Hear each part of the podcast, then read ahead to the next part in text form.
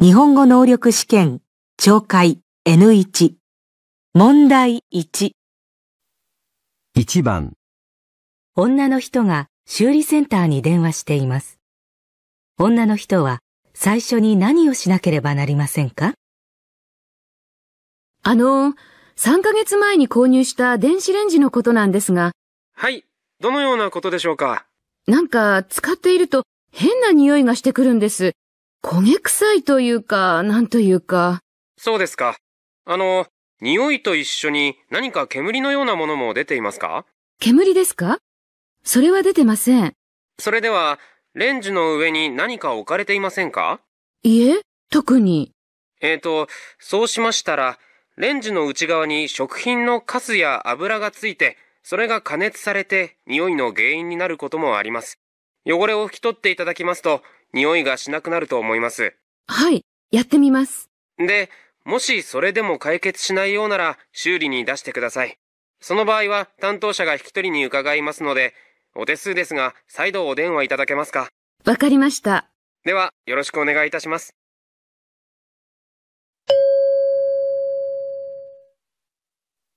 女の人は最初に何をしなければなりませんか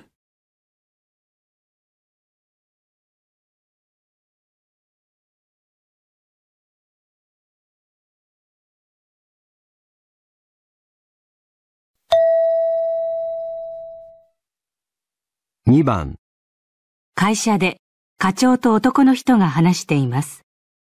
男の人はこの後、まず何をしますか？あ、林くん、おはよう。今、大阪支社から電話があって、昨日到着するはずの荷物がまだ届いてないんだって。え、新商品のサンプルと商品紹介の資料ですよね。昨日大阪に届くように送ったんですが。あさっての家電フェアで使うものだから、今日には届いてないとまずいよね。予備のものをすぐ送りますか？ちょっと待って。とにかく荷物の状況を把握しないと。運送会社に問い合わせてくれる？はい、わかりました。資料は電子データで事前に送ってあるから、問題はサンプルの方だよね。万が一見つからないなんてことになったら、直接持って行った方が早いね。そうですね。大阪支社には私が連絡しておく。日が迫ってるからすぐ動いてね。はい、わかりました。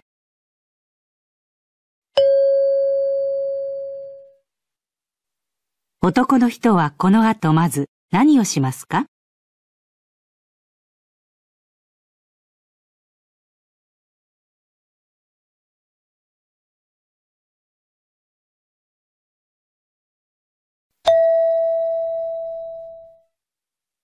？3番大学で国際交流サークルの男の学生と女の学生が話しています。男の学生はこの後何をしなければなりませんか？先輩、今度の留学生との交流会、50人も申し込みがありました。みんなでお好み焼きを作って食べるっていう企画が良かったんでしょうか？留学生と日本人が半々ぐらいです。50人か、予想以上だね。申し込み者の情報をまとめておかないと、国籍とか学部とかグループ分けに必要な情報を入れてリストを作った方がいいね。いつもより人数が多いから色々大変かもね。そうですね。調理の道具ももっと用意した方がいいですか？道具は余裕を持って用意してあるから、それより当日の進め方をよく考えないと。自己紹介はいつもみたいに一人ずつ順番にしてもらうんだと時間かかっちゃうよね。ちょっとしたゲームとかの方がいいか。ああ、知り合うきっかけ作りになるような。うん。来週のミーティングまでにちょっと考えてみるよ。グループ分けも来週したいから、それまでにリストお願いしてもいい？あ、はい、わかりました。当日のスケジュール表は私が叩き台を作ってくから、ミーティングで確認しよう。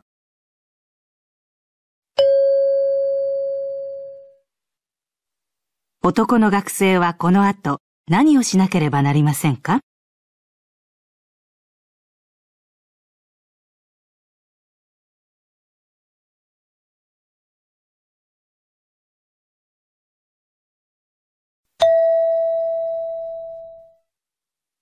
？4番会社で女の人と男の人が話しています。男の人はこれからまず何をしなければなりませんか？加藤さん、来年の新入社員の研修なんだけど、今回も全体のコーディネートお願いしますね。はい。確か去年実施した社内アンケートで改善してほしいっていう意見がありましたよね。うん。パソコンの基本操作を研修で扱ってほしいっていう意見が多かったね。最近スマートフォンなんかが普及したせいか、キーボード入力とかのパソコン操作に慣れてない人が結構いるんだよね。ええ。ただ、できる人はできるんですけどね。うん。だから、新入社員のパソコンスキルを研修前に確認したらいいと思うんだ。ちょっとインターネットで探してみたら、パソコンのスキルがどれぐらいかを無料で簡単に測定してくれるテストがあるみたい。実技と知識の問題が含まれてるようなんだけど、内容が適当かどうか試しにやってみてくれる？サイトを教えるから。わかりました。もしそれを使うとして、スキルの低い人がいたらどうしますか？そういう人向けのマニュアルでも作りますか？マニュアルだけじゃ難しいでしょう。そうですね。結果を見てから、それに合わせて研修内容を考えましょうか。外部に講師の派遣を頼んでもいいし。わかりました。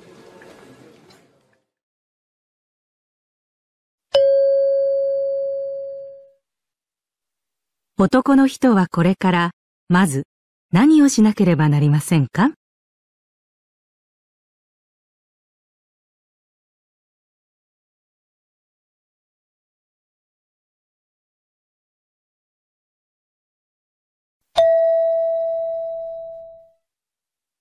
？5番。出版社で雑誌の記者と編集長が話しています。記者はこの後何をしなければなりませんか？編集長、この間確認をお願いした特集記事の原稿、見ていただけたでしょうか？うん、見たよ。40代からの転職がテーマだよね。うまくまとめられてはいるんだけど、転職経験者の話はインタビューを元にしてるんだよね。はい。5人の方にインタビューした内容をまとめて記事にしてあります。5人か。まあ人数はそれでよしとして、内容を要約するために言葉を言い換えたりしてると思うんだけど、その人たちが使った表現をそのまま記事に盛り込むといいんじゃないかな。生の言葉の方が断然インパクトがあるから。ああ、はい。録音したインタビューは文字にしてある？ええ。全部ではないんですが、重要なところは。そう。じゃあ、その中で、記事にそのまま使えそうなのがないか見てみて。せっかくインタビューしたんだから、最大限活かさないと。はい。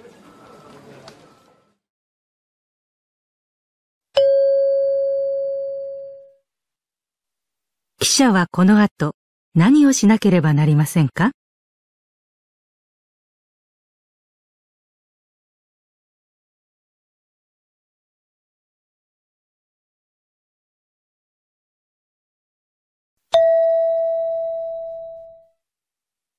？6番。バザーの会場で女の人が話しています。ボランティアの人たちはこれから、まず、何をしなければなりませんか？ボランティアの皆さん、こちらに明日のバザーの品物が集めてありますので、仕分けと値段のシール貼りをお願いします。品物ごとの値段一覧表を見ながら、シールを貼っていってもらいます。衣類、おもちゃなどの種類別に分けてからの方が効率がいいので、先にそれをお願いします。それぞれ箱を用意したので入れていってください。去年は新品か中古かの区別もしたんですが、煩雑なので今年はその区別はしません。去年も参加された方、ご注意ください。値段を付け終わったら、各販売コーナーに運んでいただきます。何をどこで売るかはすでに会場内に貼ってあります。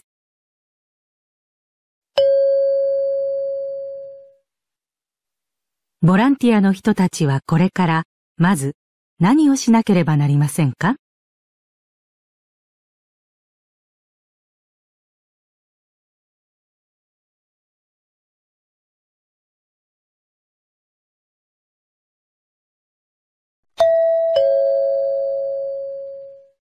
問題2。1番。会社で女の人と男の人が話しています。女の人は何が残念だと言っていますか？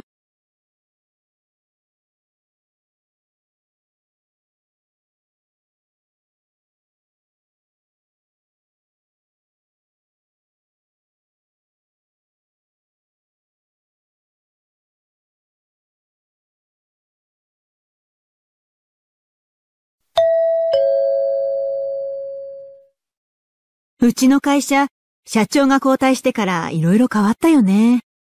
ああ、社内の雰囲気明るくなったよね。鍋の新しいシリーズの売り上げが好調だからかな。ああ、そうだね。どうしたの？前の鍋のシリーズ、製造中止になったでしょ？個人的にはすごく愛着のある商品だったから、残して欲しかったなって。創業時からの看板商品だったのに。僕は新しいシリーズも好きだけどな。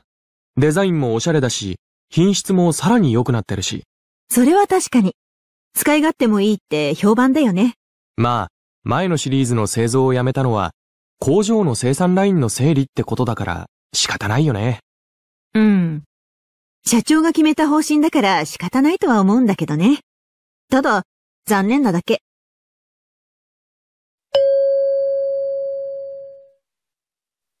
女の人は何が残念だと言っていますか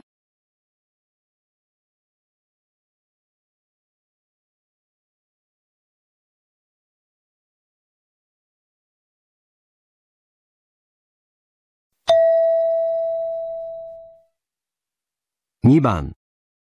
テレビでアナウンサーと男の人があるサッカーチームについて話しています。男の人はどうしてこのチームに注目していますか？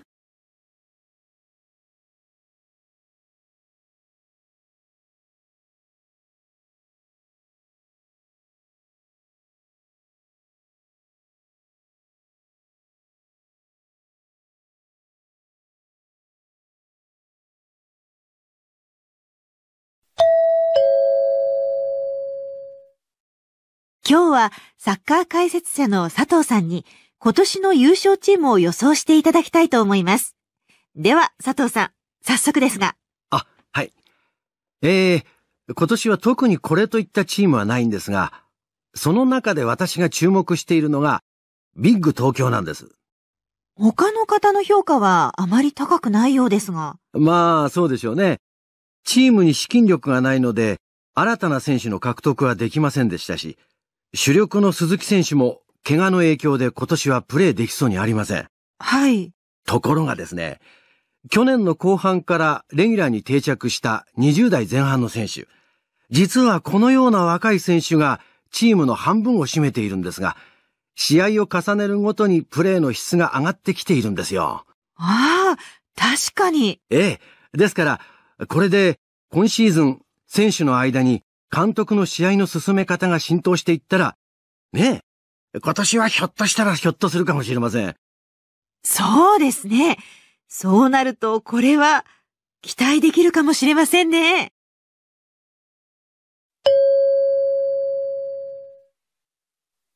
男の人はどうしてこのチームに注目していますか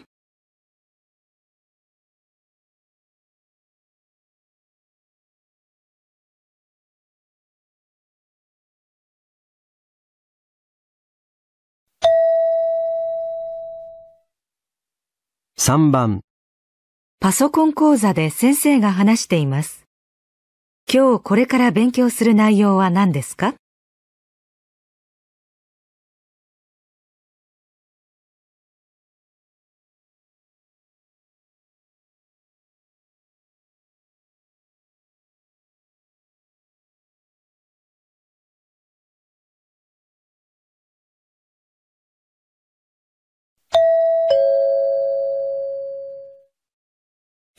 それでは今日も引き続き文書作成の方法について勉強していきますが、その前に何か質問はありませんか？なければ図表や画像の挿入に入ります。前回はごく基本的な文字入力。それと文書の保存方法についてでしたね。それも踏まえて、じゃあ今日はやっていきます。最初の段階からレイアウトにこだわる人もいますが、それはもう少し先でやりますので、今日は見た目の悪さには目をつぶってください。では始めましょう。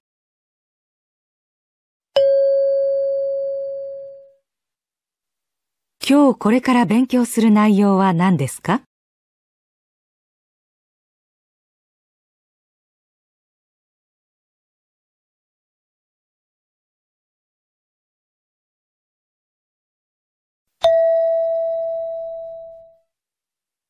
？4番。レストランでインテリアコーディネーターの女の人と店のオーナーの男の人が話しています。女の人はこの店の売り上げを伸ばすためにどんなアドバイスをしていますか？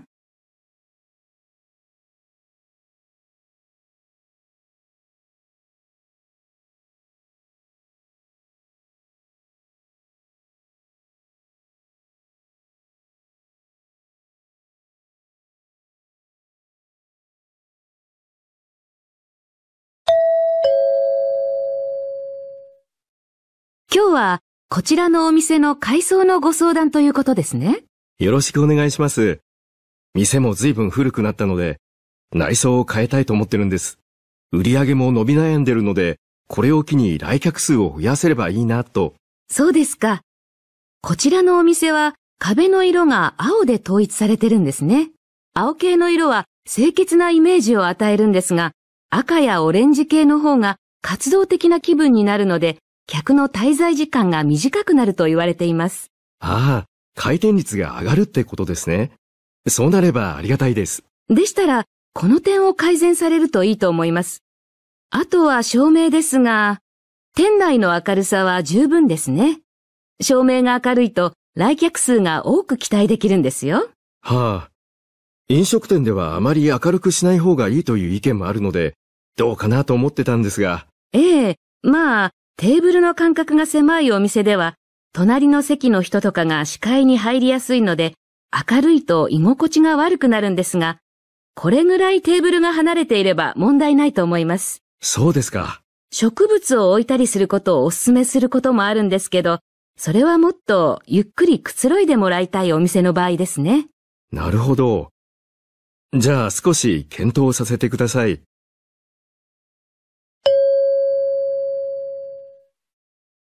女の人は、この店の売り上げを伸ばすために、どんなアドバイスをしていますか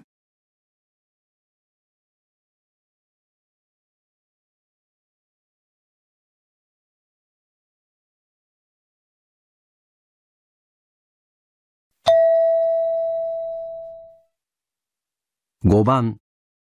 女の人と男の人が、使わなくなった携帯電話について話しています。男の人が携帯電話の部品の再利用に協力していないのはどうしてですか？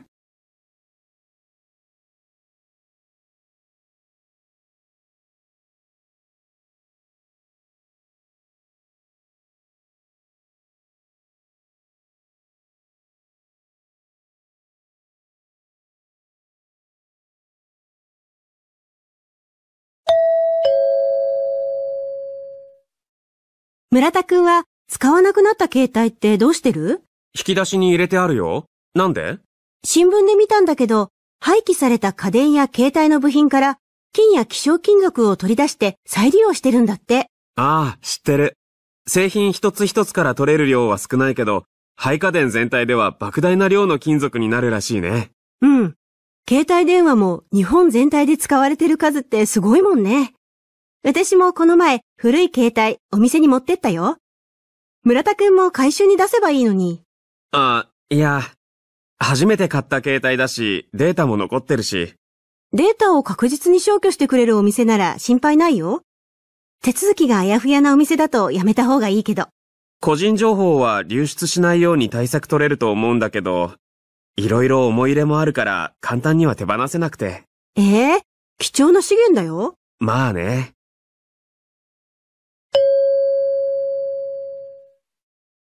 男の人が携帯電話の部品の再利用に協力していないのはどうしてですか？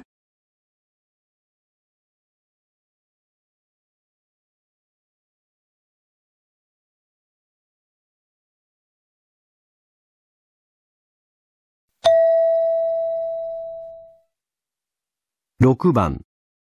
ラジオで女のアナウンサーと社長が話しています。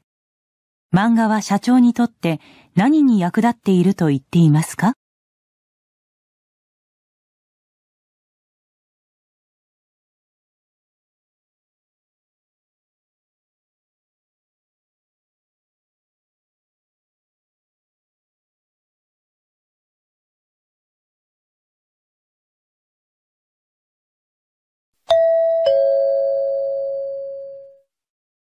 こんにちは。社長の読書のコーナーです。早速ですが、吉田社長は人気漫画の侍物語を全30巻お読みになったと伺いましたが。ええ。それがきっかけでうちの商品開発につながったんですよ。漫画はアイディアの宝庫だと思います。他にも漫画からヒントを得て作った商品があるんですよ。ああ、そうなんですか。皆さんもご存知の通り、国内にとどまらず、海外でも漫画の愛読者が増えているようですね。未来の科学技術を予言するものから人間の心理を描いたものまで幅広くかつ深い作品が多いですからね。日本の漫画を読んで日本文化やロボットなどの先端技術に興味を持つ方も多いんじゃないですか？はい。今や日本文化の発信の一端を担っていると言われていますね。ええ。日本を深く理解する人が増えることが将来日本商品の人気につながり、うちの商品の海外での販売地域の拡大につながることを期待しています。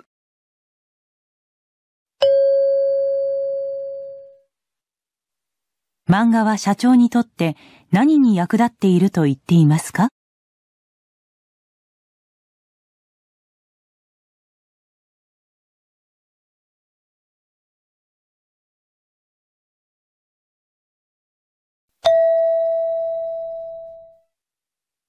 ？7番。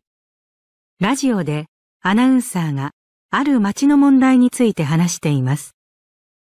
アナウンサーはどんな対応策が一番喜ばれていると言っていますか？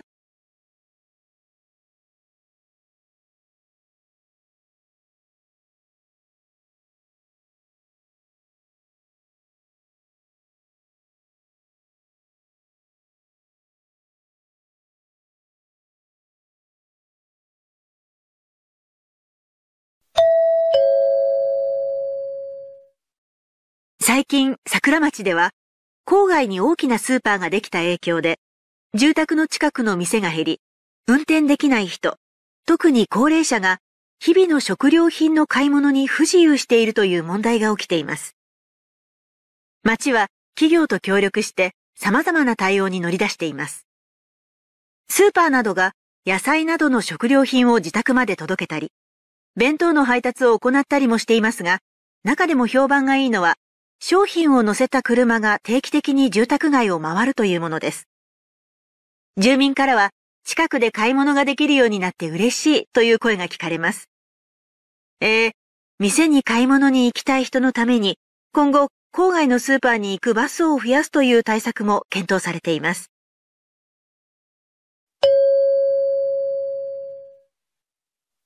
アナウンサーはどんな対応策が一番喜ばれていると言っていますか？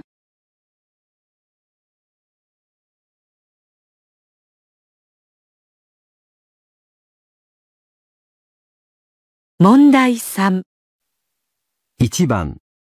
テレビで男のアナウンサーと教育評論家が話しています。本日は教育評論家の川村さんにお話を伺います。川村さん。先日、大学生の生活時間調査の結果が発表されましたね。ええ。調査結果の中で、電子書籍を含む読書時間が1日に全くないと答えた大学生が5割に上ったという報告がありましたね。読書離れが加速していると言えます。そうですか。読書はしたいが時間がないと答えた学生が多かったようですね。最近の学生はサークルやアルバイトで忙しくなっているようです。生活費や交際費がかさむということで、アルバイトの時間が年々増加していますし。読書離れは、携帯電話やパソコンの普及も影響しているのでしょうか？そのような意見もよく聞かれますね。まあ、今回の調査からは明確な関係は見られませんでしたが。そうですか。本が売れなくなり、出版業界も苦労しているようです。思考力を鍛えるためにも、学生のうちに哲学書や長編の文学作品など読んでほしいですけどね。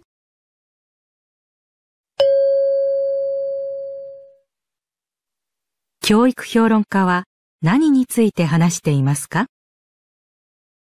1. 大学生の経済的状況。 2. 大学生の読書時間減少の背景。 3. 大学生の読書の目的。 4. 大学生が読む本の傾向。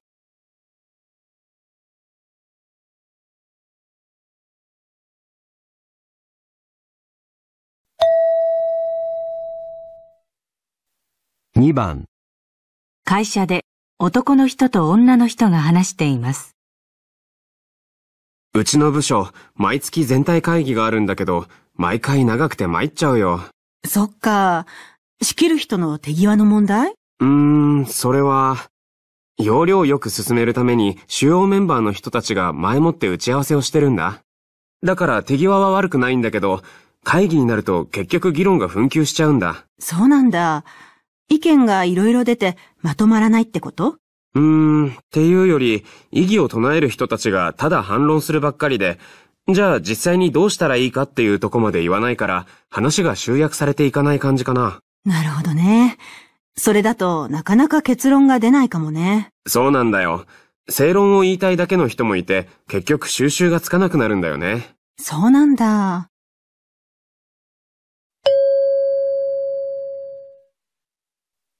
男の人は何について話していますか？ 1. 自分の部署の会議の問題点。 2.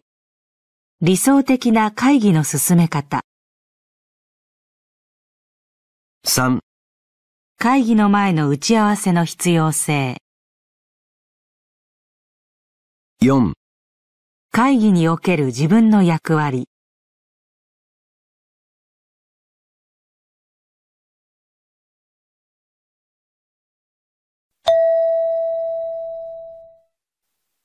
3番。ラジオで作詞家が話しています。皆さんはせっかく浮かんだアイデアを忘れてしまって悔しい思いをしたことはありませんか？僕なんかしょっちゅうなんですが、でも最近それを克服しつつあるんです。僕は作詞するとき日常の中でふと言葉が出てくるタイプなんですが、そういう瞬間を逃さないようにするために、いつも小さいノートを持ち歩くようにしたんですよ。その時の思いつきが後々役立つかもしれませんからね。まあ、最初は作詞のためのノートだったんですけど、最近はそれだけじゃなくて、やってみたいこととか、今月の目標とか、思いついたことを何でも書き留めておくノートとして使っています。皆さんも一度お試しください。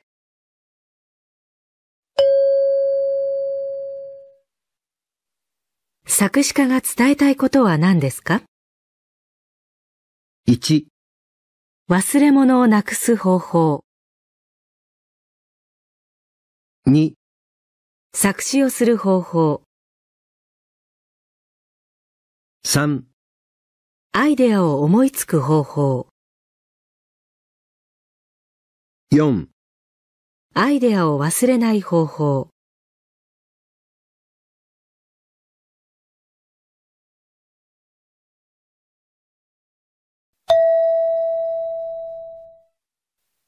4番。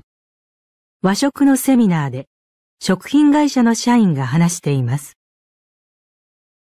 味噌は味噌汁をはじめ和食に欠かせない調味料ですね。味噌には大豆味噌、米味噌、麦味噌といくつか種類がありますが、どの味噌も味噌汁などに使う場合は加熱しすぎないようにすると香りよく作れます。味噌は発酵食品ですが、発酵の過程で生じる香りの成分は、加熱することで気体化し、それが鼻に届くことで香りとして感じられるんです。味噌汁も沸騰させてしまうとその成分が飛んでしまい、美味しさを感じさせなくなってしまいます。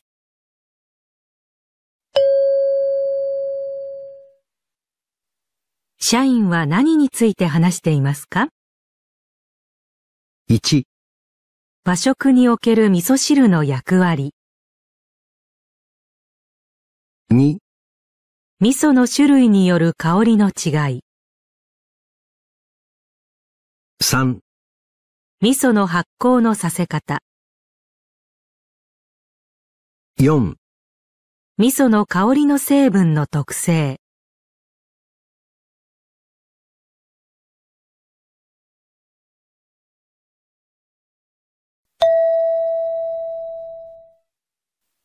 5番。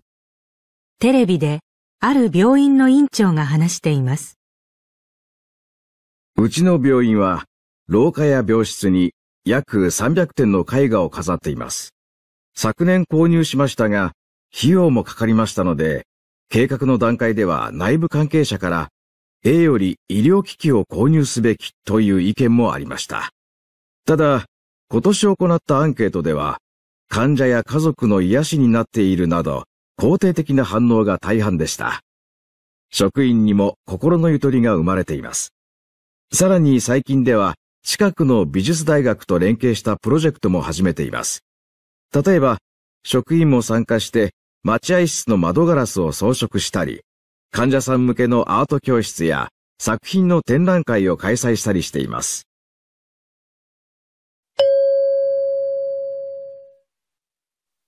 院長は何について話していますか？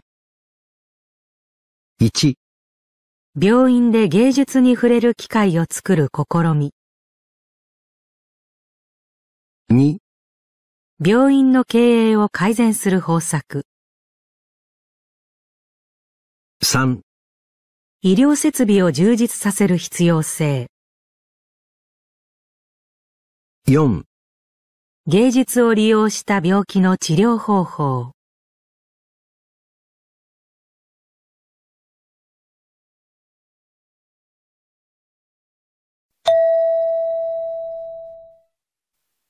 6番。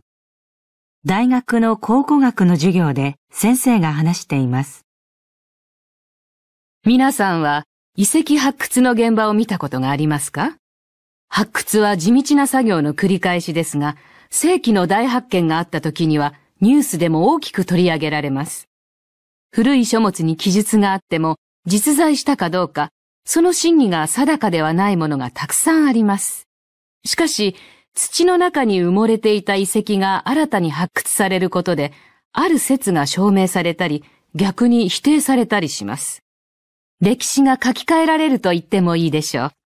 例えば、私が小学校の時に習った時代区分と最新の時代区分とは異なっているものもあるんですよ。小さな器のかけらからはるか昔のことがわかるなんて面白いと思いませんか？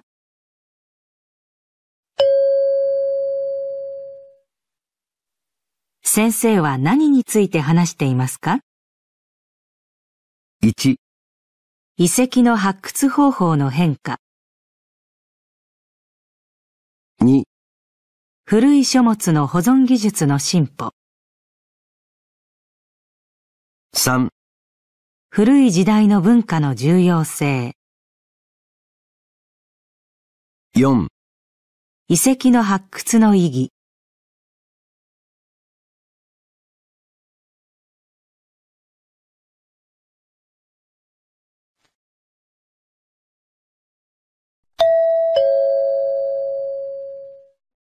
問題4。 1番。木村さん、この資料、会議までに目を通しといてね。1。あ、読んでおきます。2。え、私が直すんですか？ 3。確認よろしくお願いします。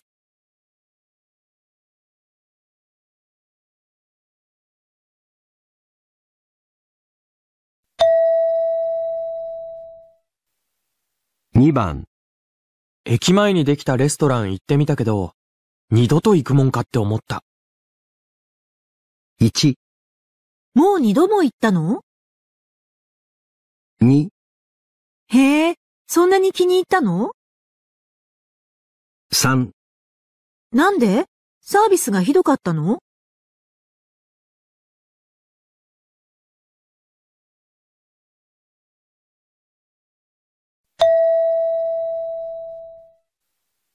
？3番。会議中に居眠りして。もう、君ぐらいだよ。1。あ、他にもいましたか。2。何を考えているんでしょうかね。3。すみません。以後気をつけます。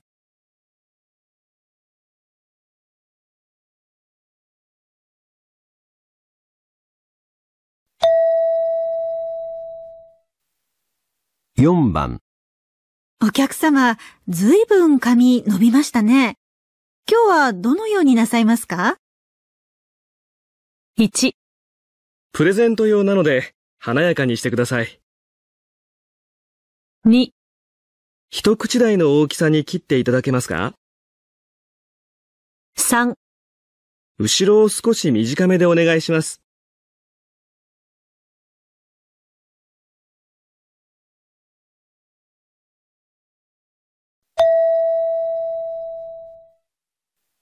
5番。今日が締め切りの心理学のレポート。まとめるの難しかったよ。出すことは出したんだけどね。1。レポート自信あるんだね。2。とりあえず出せたんだからよかったんじゃない？ 3。早く出しに行った方がいいよ。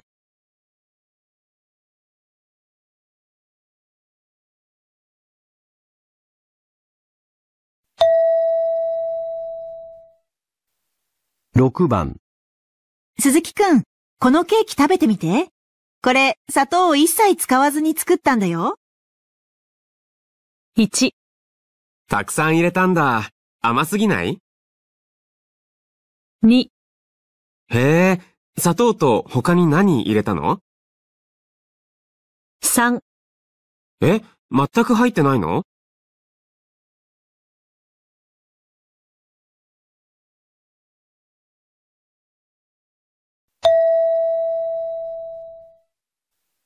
？7番。先生、僕絶対第一志望の大学に合格してみせます。1。受かると思いましたよ。おめでとう。2。頑張ってください。応援してますよ。3。気を落とさないでください。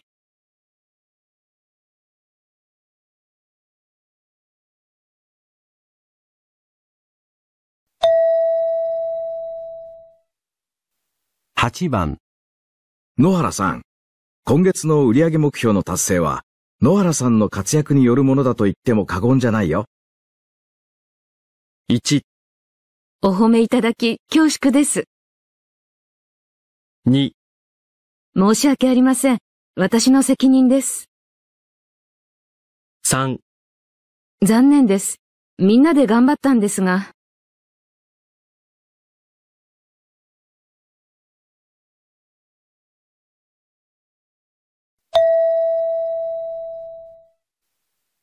9番。ねえ、妹の誕生日プレゼント、市販のクッキーじゃ味気ないかな。1。じゃあ、可愛いカードでも添えたら？ 2。ちょっと甘みが足りないかもね。3。妹さんがクッキー焼いてくれたの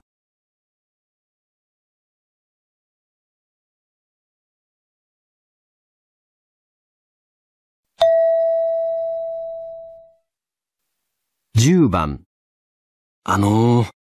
次回の御社との打ち合わせですが、時間の変更ができないものかと思いまして。1。変更できないんですか。困りましたね。2。申し訳ありませんが、お願いできますでしょうか。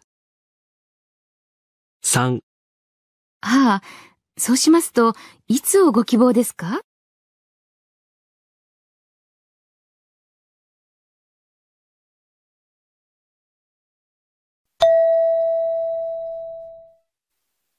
？11番。新人の中田さんなんだけど、私が仕事を教えてるとき、メモを取ろうともしないんだよ。1。へえ、熱心にメモ取ってるなんて感心だね。2。そっか。メモぐらい取ってほしいよね。3。メモは取ってるけど、話聞いてないんだね。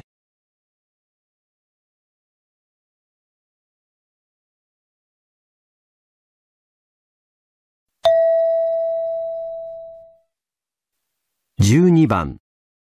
いやー、僕、全国大会で優勝できて、これ以上の達成感はないよ。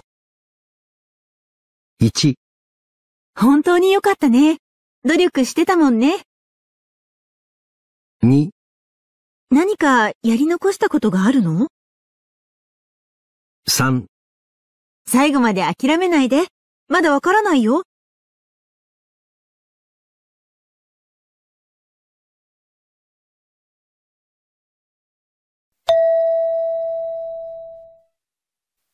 13番。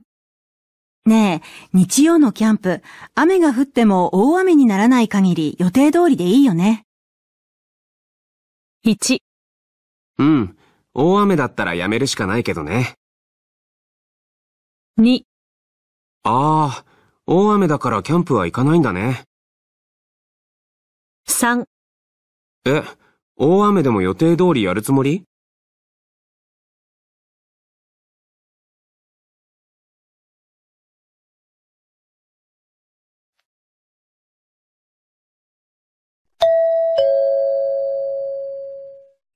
問題5。市役所で職員3人が話しています。ここ数年、うちの市でも高齢者向け施設で介護をする人手が不足してるでしょ？何か手を打たないと。市内の各施設からの報告を見ると、原因は離職率が高いことですよね。3年未満で辞めていく人が多いのは、やはり体力的にきついからでしょうか。それもあるでしょうね。まあ、待遇を良くすることが問題解決への近道ではあるんだけど、これはそれぞれの施設で決めることだし。私がいくつかの施設で聞いた話では、悩みを打ち明ける場がないのが辛いっていう人も多いようなんです。そうですか。じゃあ、悩みをすくい上げるために、各施設で定期的に管理者と新人職員との面談をするよう指導しましょうか。なんていうか、横のつながりが欲しいんじゃないでしょうか。一つの施設に新人が一人だけってことも多いので、同世代とか同期と話せる場が必要だと思うんです。上司に言いにくいこともあるでしょうし。それって、市内のいくつかの施設の職員が集まるってことですか？時間の調整が大変じゃないですか？研修という形にすれば、勤務時間内に参加できると思います。気軽に話し合ってもらうことから始めるというのはどうですか？話すだけで解決するのかな。過重労働を軽減する方が必要じゃないでしょうか。介護用のロボットも出てますし、そういうのを導入できるように補助金の制度を設けるのはどうですか？制度を設けるにしても今年度は難しいですね。今回は横のつながりを重視する案を具体化していきましょう。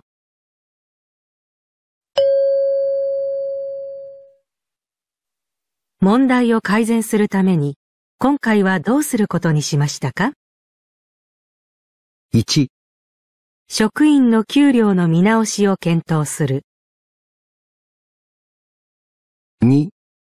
各施設で職員の面談を定期的に行う。 3. 他の施設の職員と交流できる研修を行う。4. 介護用ロボットの導入を支援する。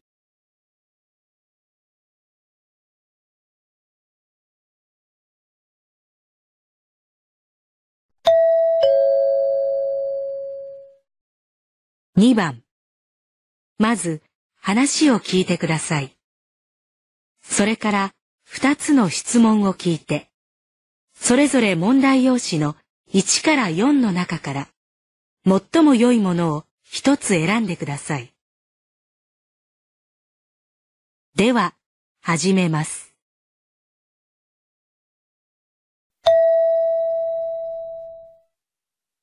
大学で先生の説明を聞いて、女の学生と男の学生が話しています。皆さん、この総合社会学部では、2年次から4つの専門コースに分かれます。今日と明日、午後2時から各コースの説明を4つの教室に分かれて行います。1番教室では、経営コースの説明をします。このコースでは、経済学や経営学に関する科目を中心に学びます。2番教室は、公共政策コースです。行政に関わる法律や政策実行に関する知識を身につけるコースです。3番教室は、観光デザインコースです。観光によって地域を活性化する方策を学ぶコースで、観光業での実習の授業もあります。4番教室は、メディア情報コースです。メディアの可能性や社会的な影響について学び、情報を社会に伝えていく力を身につけるコースです。説明を聞いて、コース選びの参考にしてください。どれも面白そうだね。私は卒業したら地元に帰って市役所に勤めたりできればいいなと思ってるんだ。じゃあ、公共政策コースの説明を聞きに行くの？私の地元は歴史ある町なんだけど、今あんまり知られてないから、もっと旅行者が増えて町全体に活気が出るといいなと思ってて、法律よりもそういう角度から学べるコースにしようと思ってる。今日はその説明を聞きに行くつもり。将来のことしっかり考えてて偉いな。僕は最近マスコミの仕事に興味を持ち始めて。え？実家の会社を継ぐんじゃないの？会社経営の勉強するのかと思ってた。まあ、親にはそう言われてるけどね。僕としては自分が興味のあることを勉強してみたいんだ。情報発信力ってどんな仕事に就くにしても役に立つだろうし。今日はそのコースの説明を聞きに行くよ。そっか。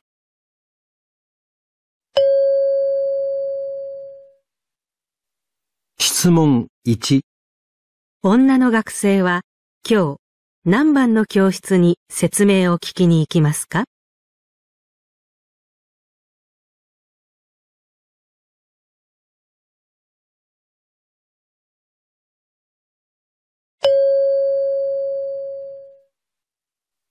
質問2。男の学生は今日何番の教室に説明を聞きに行きますか？